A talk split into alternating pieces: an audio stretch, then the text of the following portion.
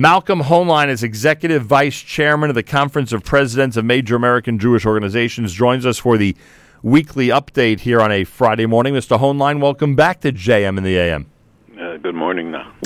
We'll get back. We'll get to our uh, as we were just focused uh, moments ago. Uh, we'll get to the discussion about the fires in Israel and so many other things in just a moment. Uh, so we stumbled upon the uh, fact that you'll be addressing the thousands, if not tens of thousands, of Chabad Shluchim at their annual conference this coming Sunday night. That I'm sure is going to be a unique experience for you. Yes, it has me, frankly, very nervous. I talk to people on radio and in person, to hundreds of thousands, to millions on radio, and it does not bother me. This really scares me to have. It's a great honor and privilege, and it's something I've uh, attended for many, many years, and I've had a lifelong association. But uh, this is a. I see it as a big responsibility. Yeah, no question about it. In fact, I've pointed out. not not to make you even more nervous, but I have pointed out to people because I've been there in the room at times, and of course I try to watch uh, on the web whenever I don't have a gig that night or whatever, and uh, I have seen people who are never, ever, ever nervous at public presentations, and if they are, we'd never know it as members of the audience. And I've seen them be noticeably shaken by the experience. Are you glad that I brought this up, Mister Hoenlein? Really thrilled.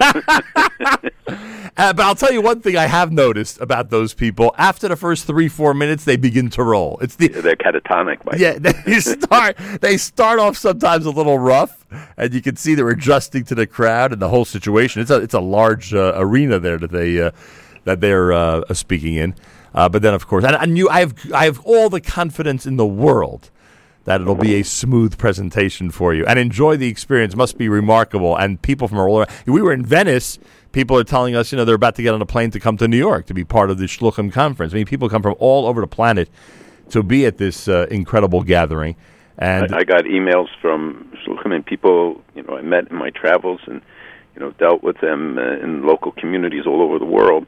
And all of a sudden, my email got flushed with these uh, messages and uh, of course, I found out that the Chabad network is really very effective. Oh yeah, no question about it. And people are looking forward to what you have to say. And I'm sure you've come up with a tale or two based on the uh, meetings you had with the Lubavitcher Rebbe that'll be intriguing, not just in that room, but really to everybody around the world. So maybe. Maybe, huh? All about the expectations, huh? You're lowering the expectations, and I am raising After them. This election, I don't think anything can be intriguing to people right now. I am raising the expectations and having a lot of fun doing so. I must say. I'm sure you are. Oh yes. All right. So we have a situation in Israel that is um, uh, not fun. That is not fun at all. Uh, talking about the fires. Uh, I mean, is there a way? And by the way, I was shocked because you and others had told us that rain was falling after Sukkot. I didn't realize we had such a dry season. Number one, and number two, is there a way to determine, based on on what you've been told by members of government, what percentage of this, in fact, uh, are arson attacks, and what percentage is just you know naturally what happens when conditions are like this in a place like Israel? It, uh, they don't know themselves, and the. Um, um, you know the the nature of these things that they the way that they are coming up the way that they are uh, spreading would lead one to believe that there's arson but it could be that some are arson and some are just because of the dry tinder or because of something that you know somebody's carelessness. But you don't get a pattern like this. The, the, the one in Haifa at least is coming down but unfortunately we're now seeing it in Yerushalayim. Four homes were burnt near Yerushalayim and the um uh, the intensity of these fires, and because everything is so dry, they're spreading very fast. What what I think is remarkable, though, Nachum, is the is the immense response. I don't know if you've seen how many countries uh, really came to Israel's aid. Israel is always there for everyone else, as you know, when Haiti, Nepal, Kenya, wherever there was a tragedy, natural disaster, or terrorist attack, Israel is always there. But this time, Croatia sent two airplanes and 14 people. Russia, two planes and 19 people. Turkey, uh, one plane first. Now two more planes are going with, uh, I don't know, a dozen, 15 people. Cyprus, seven people in a plane. Azerbaijan, a Muslim country, one airplane and 12 people. Ukraine, two planes. France, two planes and one more is on its way. Um, Italy, two planes and 13 people. Greece sent three planes, fire planes, plus a cargo plane, and almost 50 people. And and now there are more countries that have just announced that they are sending assistance, and there's a super tanker that should be arriving about now in uh, in Israel with uh, from the United States that w- will be very important. They don't want the small planes now; they need the the super tanker. You know, is very Yeah. effective in firefighting. Um, yeah, the response is pretty remarkable, and it's probably one of the only areas of life that Israel could not, you know, go ahead and offer help to other countries. So it's interesting to watch as all this is going on and the response that we've seen, uh, especially early on. I mean, some countries really jumped in immediately uh, to, Right. to offer aid, which is really nice.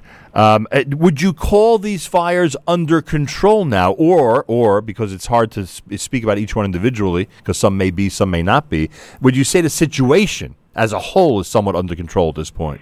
No. For one, some of the fires, individual fires, have been uh, uh, have, are, are described as uh, under control.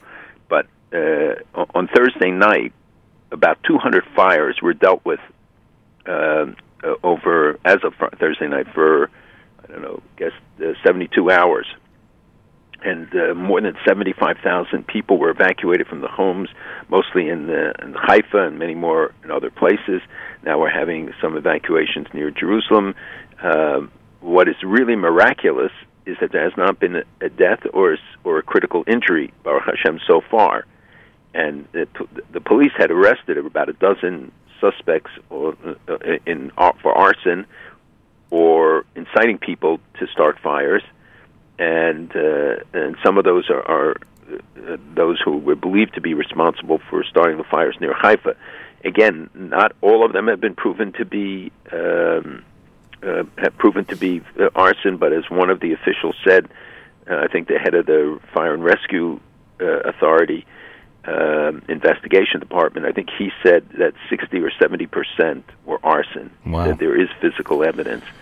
That's pretty overwhelming, and Yeah. and now uh, I know that uh, you know people don't get a real picture of it, but for a small country, uh, about uh, 2,200 acres were burned uh, is, so far, and um, in the north, and the uh, the several of these um, fires took homes uh, with them, and in places like Nurit and Savion and other places.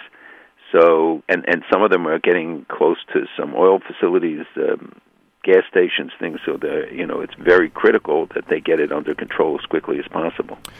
Um, I, earlier we spoke with uh, Yoel Zilberman from Hashomer. Hashomer Chadash is one, just one vol- Amazing guy. yeah, just one volunteer organization that's doing incredible work in general for the land of Israel, and people can contribute that way. Uh, I mean, anything else you could tell us in terms of what we could do from thousands of miles away, aside from pray for rain, which is one of the messages that we got on our app earlier this morning? Well, I know that the the um, the Hashomer Chadash, which is uh, Yoel Zimmerman's org- organization, is an amazing group. I went to see them firsthand in the Galil over Sukkot, and they're really remarkable people. Um I know Hatzala and others are all responding JNF to to in different ways to the fires and people's contributions now to buy equipment. Uh, I know that Shomer Hadash needed uh, all sorts of uh, of- of equipment for their volunteers who are uh, working in those areas and trying to stop it, and most of all to prevent the fires by patrolling and going into areas where you know the fires might be set. Yeah, and he also So- he also mentioned to anybody who really can help and afford it, uh, those five thousand dollar night vision drones would come in very handy at this time. So if anybody out there could sponsor one or more of those, that would be helpful as well. or a group of schools could undertake to, to do it. And, Correct. and it's something that they can use then throughout the year because they Right. Try to work to prevent the incursions by Arabs and others into the farms in Galilee, forced, which often forced the Jewish owners to leave. And now that because of them, they're able to stay, and they struggle literally every day with this.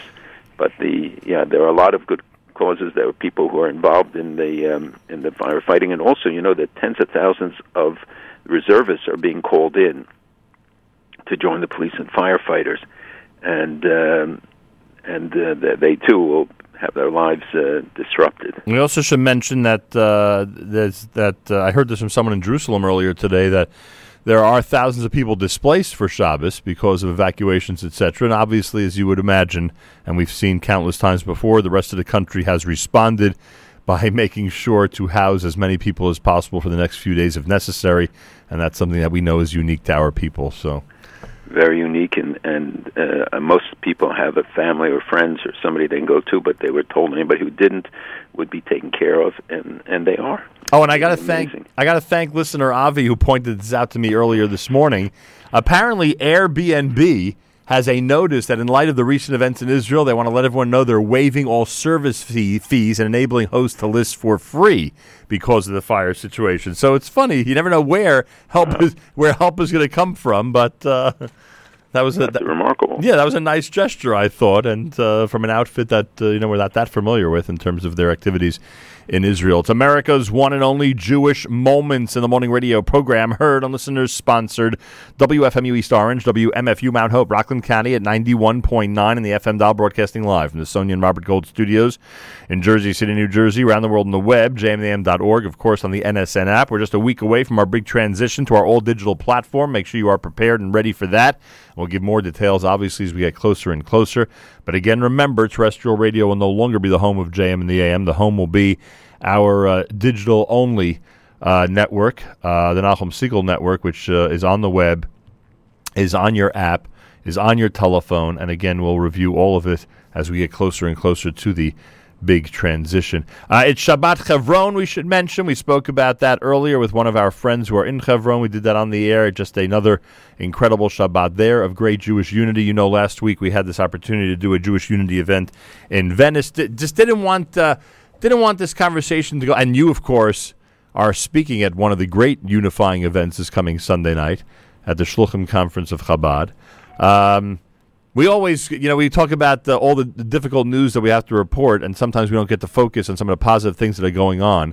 Uh, we should not lose uh, lose vision and uh, and neglect the fact that, thank God, there are a lot of wonderful Jewish unity projects that are taking place, Malcolm. And in this case, with the fire, a Jewish unity project that comes, unfortunately, out of the ashes, that comes from a very, uh, you know, negative situation. Yet we see our people step up, and you know, for those who complain that we don't sometimes emphasize the positive, it's a very positive aspect that we should be emphasizing.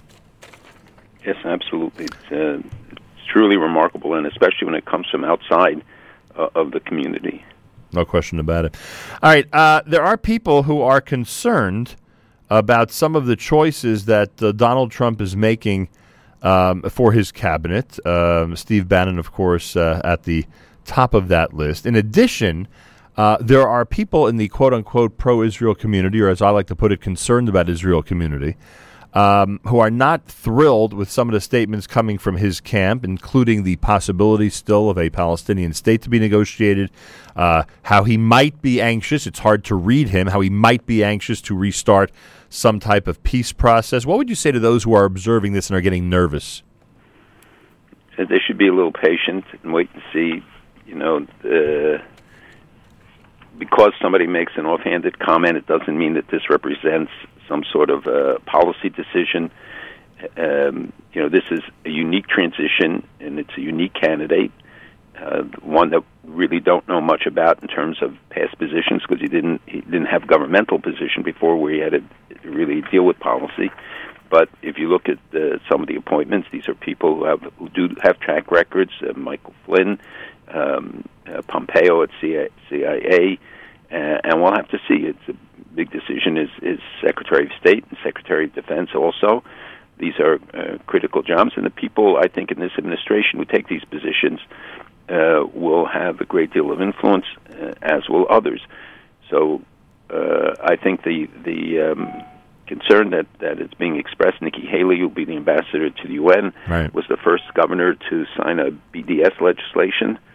Uh, and anti BDS. Not visited Israel, but she, you know, has always been sympathetic. Anti BDS legislation, right? Yeah, and, yeah, of right. course. well, I just wanted to make sure people knew where you were coming from. That's all. Yeah, well, for the UN, it might be pro BDS, but thank God no. Um, and and uh, Ms. DeVos, who's going to be the Secretary of Education, I've seen some very positive reactions to her appointment. Yeah, but you see, and and this is where I I don't know maybe I maybe I would have handled things differently, but and I think Naftali Bennett uh, brought this up in terms of the uh, you know reaction from Israel. You and I have said countless times over the years that sometimes it's just better to you know keep our mouths shut, and there's no reason to start speaking about right. concessions and other things. And of course, from Israel, we saw that that that that edict, that advice, was not adhered to this week.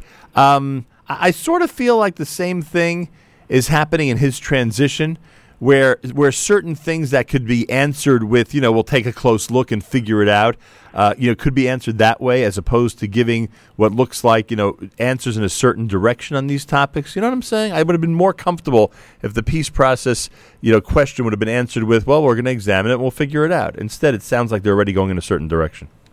I, and I think that uh, people always have to be careful uh, with your words and, and how they're interpreted. It may not have been the intent, but in, to some degree, when you raise these issues, you put them on the agenda right. rather than really being a serious consideration. I assure you that uh, uh, of the priorities he has right now, this is not going to be at the top of the list. Right. And you know, it, for one thing, he is uh, considered himself a deal maker and capable of many things. So he said you know, he'd like to see a, a peace agreement, and, and that he would negotiate, and said something about his son-in-law negotiating it. Right. I mean, all of this, I think, is is uh, you know just a response to questions that are posed to him, or, or issues. I think, in terms of priorities, he has first thousands of positions to fill, shaping a government, and he he wants to issue a number of executive orders on the first day. This will not be one of them. Uh, we will see whether he waives the Jerusalem legislation, which is required um, for the to not to enact the 1995 legislation. Perhaps he he, he won't do that. Um, we'll have to see. But I think people jumping to conclusions, as you said, and to to right away the public uh, posturing about things is mistaken. If you, there are reasons to express concern, if there are people who don't like particular names, they can say it but you better do it on the basis of facts and uh, do it across the board. Yeah. I mean, for both sides. And we're seeing, you know, extremists on, on in the right and on the left who are of concern. We do see language, we do see manifestations that are of concern, and and to fight it, you need a unified country. It's not you need to bring people back together and to say well, we're going to deal with the extremes, whether they come from uh, either end of the spectrum. Yeah, understood. Um, we've spoken about the date of the 29th of November, significant, and it's coming up obviously Tuesday, uh, significant because of the uh, anniversary of the partition plan, United Nations 1947. Uh, also a significant date to the uh, to the other side as well, so to speak, uh, as they always uh, mark it in a negative fashion. Will we see, as you had uh, uh, told us to pay attention for, will we see activities at the UN this week that might, uh, you know, speak more about a Palestinian state, etc.? Uh, I have no doubt that they're going to speak about it. As you know, the United Nations has specific uh, bodies designated just for the Palestinian issue, so they have to earn their keep and want to stay in business. Um, and therefore, there always are are uh, events that will take place. So far, we have not seen any move for the resolution that we were very concerned about. The French initiative, it seems they say, is still on track, but it's unlikely in a month that they're going to be able to pull off an international conference. The United States still opposes it, and we should note that France uh, published an official notification yesterday uh, urging businesses to use labels to identify goods that are produced in uh, in Israeli settlements and and it says you have to add the words Israeli settlement uh, and and such as made in the West Bank, Israel settlement, or made in the Golan Heights, Israeli settlement. While Israel has condemned it, um, the uh, as and as calling essentially for a boycott. So it's unfortunate uh, that France has fallen into this trap. Although that we've been warned, and you know the EU has some regulation or recommendations, regulations in this regard. So I'm sure others will follow. But in terms of the French initiative, I don't believe that it's going to go. The question is, if in the time remaining, and each day there's less time, uh, will some special initiative? And the critical question is, what what does the United States uh, do? So far, we have not seen any kind of a resolution in being prepared or being introduced. Uh, it doesn't take a long time to do it, and they can do it you know, up until the last days of the session. Right. But right now, uh, so far, no, and and no indication whether the president is going to give a speech or. I think again the fires and everything of Israel so preoccupied that any initiative of this kind now would be certainly um, even more inappropriate than usual. Um, on the settlement labeling thing, does France become the first country in Europe to have an official? Uh, um, an official. I don't, I don't want to call it a law. What is it? A guideline? What do you call it? A regulation. A regulation. Uh, because we've heard of things like this from England, etc., but it never got to this stage in that process, right? Is that correct? I don't think so. No, I don't think uh, it, it, it is possible the Scandinavian countries do mm. it, but this is the first. I mean, France's size and its economy and its impact it's it's much greater. Right. I don't think that this is going to lead to radical changes. Uh, it hasn't until now, and as we know, the BDS movement has not, you know, hurt Israel uh, very much. Uh, it, I'm not saying it doesn't do any damage, but it does hurt in, in aside from economic ways. Uh, but it hurts the Palestinians a lot more. Right, understood. Um, so these people have not got an interest of the Palestinians when they do this. You mentioned the president a moment ago, and the possibility. I, I assume you meant President Obama and the possibility of him speaking uh, this week. I mean, the, the clock is ticking. Uh, many people were wary of you know what could happen or what his attitude might be toward Israel between November the eighth and January the 20th. We've now have uh, you know we've had a couple of weeks uh, already pass by. Any reason to think that he will or will not act aggressively or speak aggressively when it comes to Israel? We don't know, and uh, as I said, I've spoken to administration officials as recently as uh, 24 hours ago, and right now nothing has happened. There's been no decision.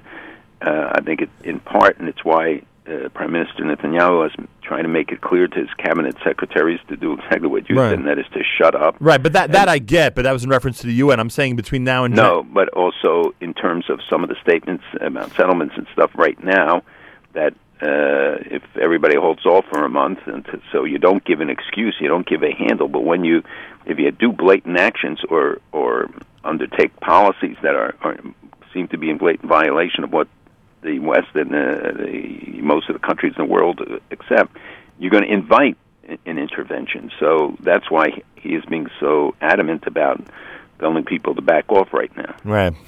Unfortunately, he can't make that a regulation or a law, right? right. He also told them not to deal with uh, incoming administration officials uh, and didn't seem to help much either. And probably told them not to comment at all on the choices of incoming officials, I would assume as well. Of course. He said he didn't want them to say anything or be in touch with them because, again, you stow confusion. You can't just have every minister running and and uh, negotiating and talking to people. First, and people should just come down and let them put a government in place.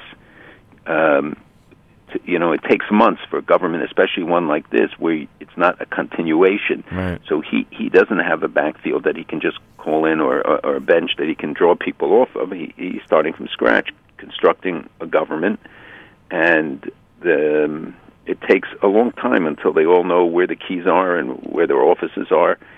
So people should be a little patient and and give it a chance and of course, we, we look to Congress uh, to, to, continue its actions, and they're moving ahead on the sanctions legislation all the time. And uh, I expect that you will see a lot more of it after January 1st when the new Congress comes into session. All right, yeah, that's true. We'll talk more about that obviously down the road. Story, speaking of the UN, the head of the Lebanon International Airport denied Thursday Israeli accusations that Iran's Islamic Revolutionary Guard Corps were using commercial airline flights to ship weapons to the Lebanese Shiite Muslim group Hezbollah. Accusation made by UN Ambassador Danny Danon. Any update on this situation? Yeah, so we, have talked about this uh, over a while, and, and what we're seeing is that Hezbollah and Iran are working together. It's become more and more clear. They uh, and unfortunately, we even see Russia and Hezbollah officially working together in Syria and announced that they have uh, military coordination. Uh, and we've seen a buildup of Hezbollah. They maybe have 10,000 troops in, in Syria now, now. And the three way cooperation of Hezbollah, Russia, and Iran, of course, is of, uh, of concern. And, and in that case, it was the Russian initiative to establish this communication and uh, uh, work together. So when we look at Russia's interest, doesn't necessarily uh, coincide with what I think we would see as Israel's uh, interest and the threats that we've seen emanating uh, from there um, is is of concern. But the Hezbollah buildup, in particular, is something, uh, and and we see also at the same time thousands of Shiite militias coming from Lebanon, Iraq, Pakistan, Afghanistan, uh, and these are people loyal to Iran, and they are um, building up near Aleppo. These are people with strong, let's say, religious extremist motivations, and uh, playing a more and more important uh, role, and and these guys are all not going to leave even after the war is over. And this is to establish the permanent Iranian influence, just like Russia wants to have a permanent presence. They have the Air Force base and naval base at Latakia and Tartus, and the um, and we see the Iran Revolutionary Guard with Hezbollah, um, and now these militias uh, uh, increasing. And you see the aggressiveness of the Iranian position that their head of their navy talked about 44 flotillas of warships they have operating in 2 million square miles, all, all the way into the Indian Ocean, um, the Persian Gulf, uh, uh, uh, other areas, and talked about their, new naval zones and three new naval bases that they're expanding their outreach uh, in in all directions, including, of course, Baghdad and, and Beirut and Damascus. So these are very uh, serious moves that don't get, it seems, much attention uh, from from uh, anybody. In the meantime, they keep arresting people. They keep uh, twelve members of their nuclear negotiating team that used that dealt with the IAEA have been arrested and charged with espionage. Meaning Iranian uh... Iranians. It, it's it's bizarre, but this stuff is happening, and, and almost no attention from the media to it, even though this is still still positive. And I think that that the recognition and the realization of what Iran is up to was reflected in the vote last week uh, in the House of 419 to 1 to to continue the sanctions right. and to extend the, the sanctions. And there there are 19 bills pending that the new Congress probably will deal with, dealing with Iran sanctions of all kinds, even preventing the sale of the aircraft to them, etc. So and and some to reimpose some of the banking sanctions, which are are very important. So the, the there is this recognition on part of, of legislators that Iran is taking advantage of this moment and expanding its its authority, challenging American Right. interests uh, all the time. Are they become? And Are they becoming? consequence. Are they becoming more aggressive because they sincerely are worried about what might happen to these agreements once January twentieth happens? Certainly, verbally, they are, and they are very concerned. They they they uh, attack the incoming president, even spreading rumors that he's Jewish. I think Hamas did that, and uh, uh, other attacks uh, on him. Uh, yes, they they are very concerned because uh, uh, they have been able to get away with a lot and and have paid very little price um, uh, for it. So it's an unknown for them. And I think there's strong messages that, that have come out in the past from uh, President-elect and others uh, do have an impact. And as you told us a couple of weeks ago, don't anticipate any type of drastic move when it comes to the, uh, trying to abolish the Iran deal, but look for some small gestures and moves that could have a, a, a, a significant effect. and they don't have to be necessarily small. By the way, Iran is also moving in on the PA. They, they are reestablishing their ties with Hamas. They are working more closely, providing uh, weapons and, and more support. Um, so that's why the Iranian officials say, "Look, we, we are on everyone. We're on all of Israel's borders, Hamas, Hezbollah, etc." And um, they the their activities, as you said, have become much more aggressive. And w- one of the reasons is because they can. They don't Right. feel the, the threat that um, you know that the international community is really going to extract a price for for the violations on missiles, on human rights, on terrorism, et cetera, et cetera. Finally, the number of terrorist attacks recorded in Israel increased last month by over 20%, for over 30% uh, over September. The 29% increase in attacks, the largest, oh, by almost 30%. The 29% increase in attacks, the largest since the near tripling of incidents in October of 2015, owed partly to a near doubling of incidents in the Israeli capital of Jerusalem to 48 last month from 26 in September. Frankly, and you've been in Jerusalem very recently, and you know I, I got plenty of family there at this point. Frankly, it doesn't feel that way. Is, is it a couple of incidents? Because thank God it, there's been such a uh, effective intelligence and activity by security personnel against terrorist attacks that because of these couple of incidents that we saw at the light rails, etc., at light rail stations, you know th- those uh, were those were responsible for the increase in these statistics. I, think you're uh, you're right. Because you were you were there. It doesn't feel like it, right? It doesn't, doesn't feel like it at all. There was no restrictions at any time on where you could go, what you could do. You didn't see reports of of incidents, but uh, you know to get an uh, uptick, it doesn't take much.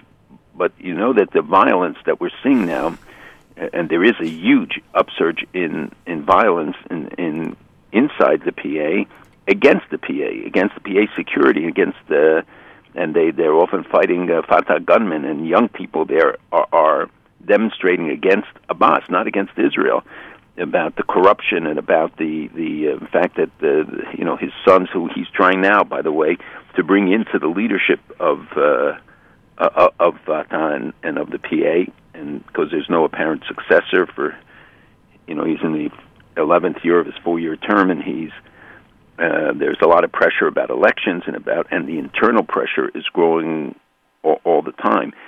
And the, the even the things like the 300 million dollars from the budget that goes to pay for terrorists has finally gotten more and more attention.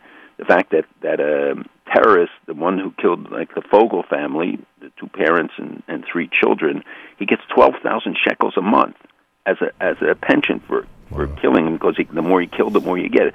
A Palestinian teacher makes a thousand shekels a month, and these terrorist murderers get twelve thousand shekel a month. Unbelievable. And the United States and others are finally moving to, to cut this off. The incitement that we have seen in there, and and they use every forum and that's why the we can't rule out what they will do with the Security Council, even as a diversion from their internal problems.